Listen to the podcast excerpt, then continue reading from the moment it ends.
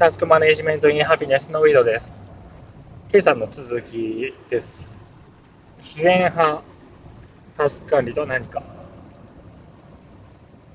で次に挙げるのが、もともとの日本においての自然の概念ですね。昔は自然っていうふうに言ってたらしいですよ。なんかネイチャーに対応させて、その自然っていう言葉を使い始める前は自然っていう言ってたらしいですね。で、その自然っていう言葉は中国から渡ってきたそうですわ。で、その中国から渡ってきた時のなんかニュアンスとしては、人為を加えない本来のままであることっていうことらしいですね。老子にも書かれてるそうですわ。無意自然っていう、無意自然っていうのかな。っていう言葉がね。で、つまり、つまりっていうか人為を加えないんですよ。言い換えると多動的因果によらないってことですよね。勝手に解釈しますけど。多動的因果によらず内在的因果を発端にしたタスクを行う。これ、こういう意味でも自然なタスク管理を目指してるっていうふうに言えるっていういう話ですわ。そう。だサービスもね、その共感のサービスね、シェアするとかね、あれもそういうふうに設計されてますよね。アプリケーションとかサービスが。アフォーダンスとかいう言葉があるじゃないですか。もうあれだって、もうそうそうさせようとしとるんでしょ、みんなが。みんなが自分の意図通りな行動をその利用者にさせようとしてるんでしょ、アフォーダンスとかいう言葉が出て言葉がね、なんかそんな流行ってるっていうことは、やめてよって感じよね。そうじゃなくて、内在的因果ですよね。人にそのまあ、操作かな？言うたら、されるのではなく、自分の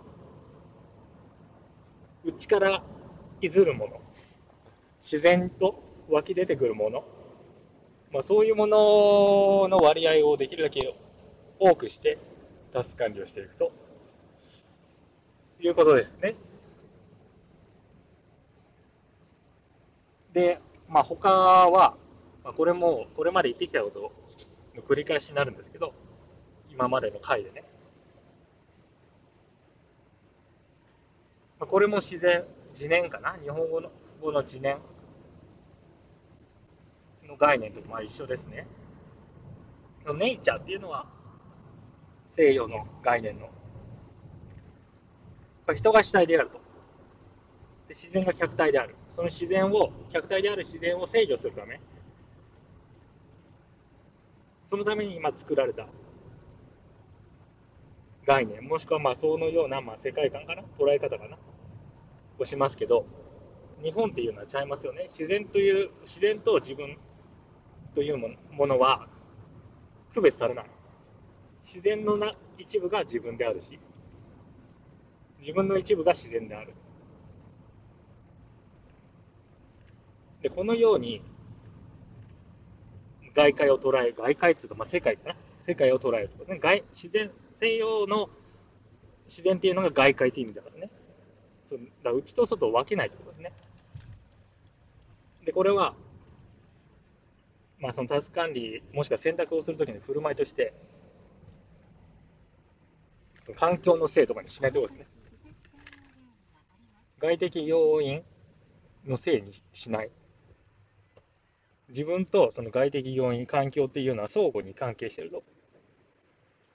外界と自分で分けないということですね。相互関係にあると。つまりまあネットワークって言ってもいいと思いますわ。全体論ですよね。法リズムの中にいると自分がね。だから外界を変えようと思うんだったら自分を変えればいいっていう話ですね。めっちゃ飛びましたけど。これはもう完全にグッドバイブスの影響ですね。でもやっぱそうだと思うんですよね。で、そこで切り分けてしまうと、ドリームキラーね、どんどんどんどん、まあ、パージしていくことになりますよね。まあ別にそれで、うん、いいっていう人はそれでいいんですが、まあ自分はそっちじゃない方にね、その全体論をベースにした選択、もしくはタスクの切り方をしていきたいなというふうに思ってるんですよね。そういう意味での自然。で、もう一つは、もう何度も口を酸っぱくして言ってますけども、管理する自分と管理される自分を分けないということです。でこれも自然、自然、自念の概念ですよね。区別してしてはならないというか、区別するよりも区別しない方がうまくいく派ってことですよね、私が。そのタスク管理で管理される側と管理する側に分けてしまうと、結局時系列的に分断が生じるんですよね。だから、レビューの時間っていうものを別に朝取ったり夜取ったりすると。でもそれは、その何か行動を起こしたときと、時間がちゃいますよね。同タイミングじゃないですよね。で、まあ、それずっとやってきたわけですよ、私、10年ぐらい。あんま効果がない。結局、そうやってね、他人事なんですよ。管理する側と、される側がね、言い方変えたら、もう他人事なの。もう記録取ってるからいいと。何してもいいと。レビューするでしょと。未来の自分が。その時に対策立てりゃいいじゃん、みたいなね。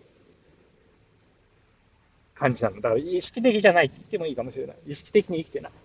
ログが残ってりゃいいやん、みたいな。改善できるから。で、で、改善のターンになるじゃないですか。レビューのターンになるじゃないですか。まあ、出しますよ。改善案、アクション。あの仕組みの改良しますよ。でもその自分もやっぱ他人事なんですよ。そうすると、その仕組みを変えることによって、こいつ、えー、管理するあ、管理される自分か、はうまく操作されて、まあ、うまいことやってくれるんだろうみたいなね、感じで、まあ、仕組みを改良するわけですよね。で常に他人事、その状態だと、管理する側と管理される側ということを分けてしまうとね、タスク管理で。でこれはもう完全に、そのタスク管理という分野が、他者をまあ、操作するというか、対象を他者にしてるからですよね。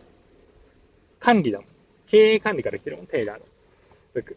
自分ではないもの。労働者を管理するための技術を使ってるわけだから、まあ、必然的にそのような構造になるんですよね。単純に、まあ、世に出回ってるね、その仕事術とか、タスク管理術とか、普通にま自分の中に取り入れると、必然的にそういう構造になるんですけど、それだと結局、他人事なんですよ。ずっと。仕組みとか言ってね。そう。そ、そこを分けてはいけないと。一体なん、管理する側もされる側も一体なんですよ。同じなの。だから、自分の行動を意識的に決めて、で、ななんか、方向性やばいなっていうことを、その場で感じ取って、その場で修正していく。これだろっていうふうに思うんですよね、最近はね。で、そうすることによって、そのレビューとかいうなんか無駄、無駄な時間とか言ったら、その関係各所から怒られるかもしれないですけど、まあ、ロスなわけですよ。私からすると。でその場でややったらいいんだって。だってそれでまた思い出す時間が必要でしょで、記録を見る時間が必要でしょで、記録をつける時間が必要でしょどんどんどんどんその管理コストがどんどん増大していくと。まあ、それがもう向か、これまでの自分ですよね。で、それをなんかすご、あの、いいことやってる感出す。もう完全に、会社の管理系のよね。なんか管理してる感出してます。みたいな。それが仕事みたいなね。そうじゃないと。タスクを実行する時間ここ、これが一番重要なんですよ。で、私はオペレーティングレジオを非常に重要視してる。実動時間ですよね。実動時間の最大化こそがタスク管理が目指すべき究極的目標であるというふうに思ってるんですよね。そのタスク管理の仕組みがコードとかどうでもいいんですよ。自動化ができてるとかどうでもいいんですよ。だって自動化できてるってそれ結局プログラムだから、環境変わったらそれに合わせてまた書き換えないといけないでしょ。だからその時間がもったいないっていうことを言ってるんですよね。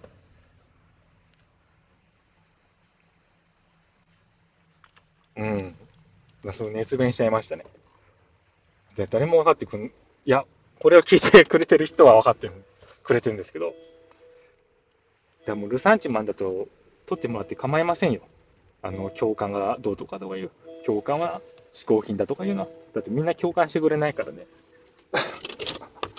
みんなじゃないね。失礼しました。多くの人は共感してくれないから、共感をもらえない人がルサンチマンで、いやいや、共感っていうのはちょっともう世の中が多すぎるから、あんま良くないものですって、まあ、言ってるというふうに捉えていただいても、一向に構いません。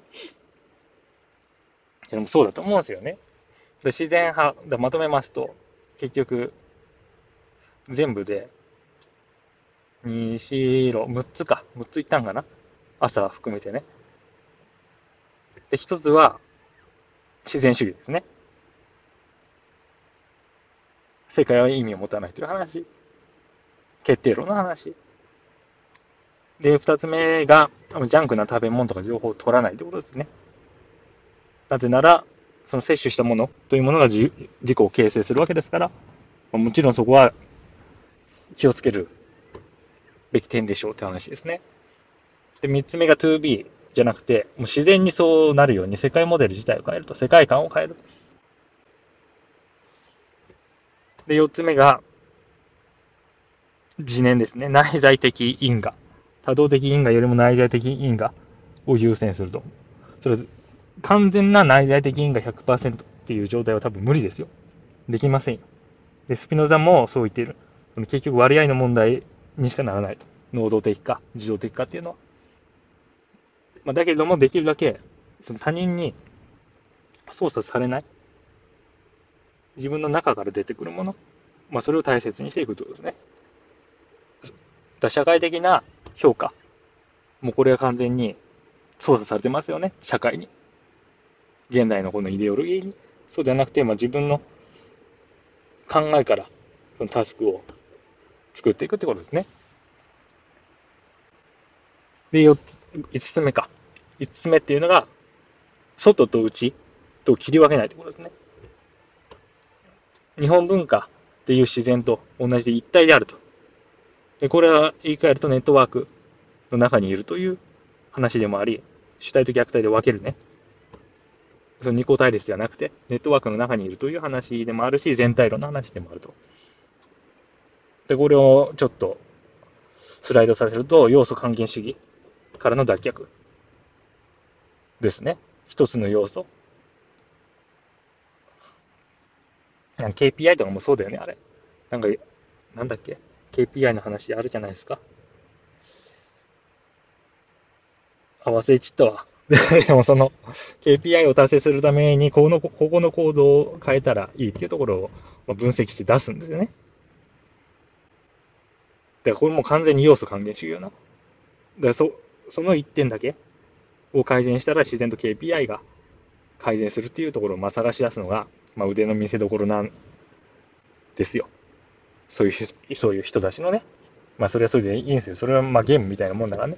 いいんですけど、要素還元主義じゃなくて全体論と自然、自然であると。善は1、1は善ってことですね。で、最後6つ目というものが、タスク管理言うけども、その管理される側の自分と管理する側の自分を分けてはならない。分けてしまうと他人事になる。他人事になるということは、えー、言い換えると、だから意識的じゃないんですよ。なぜか。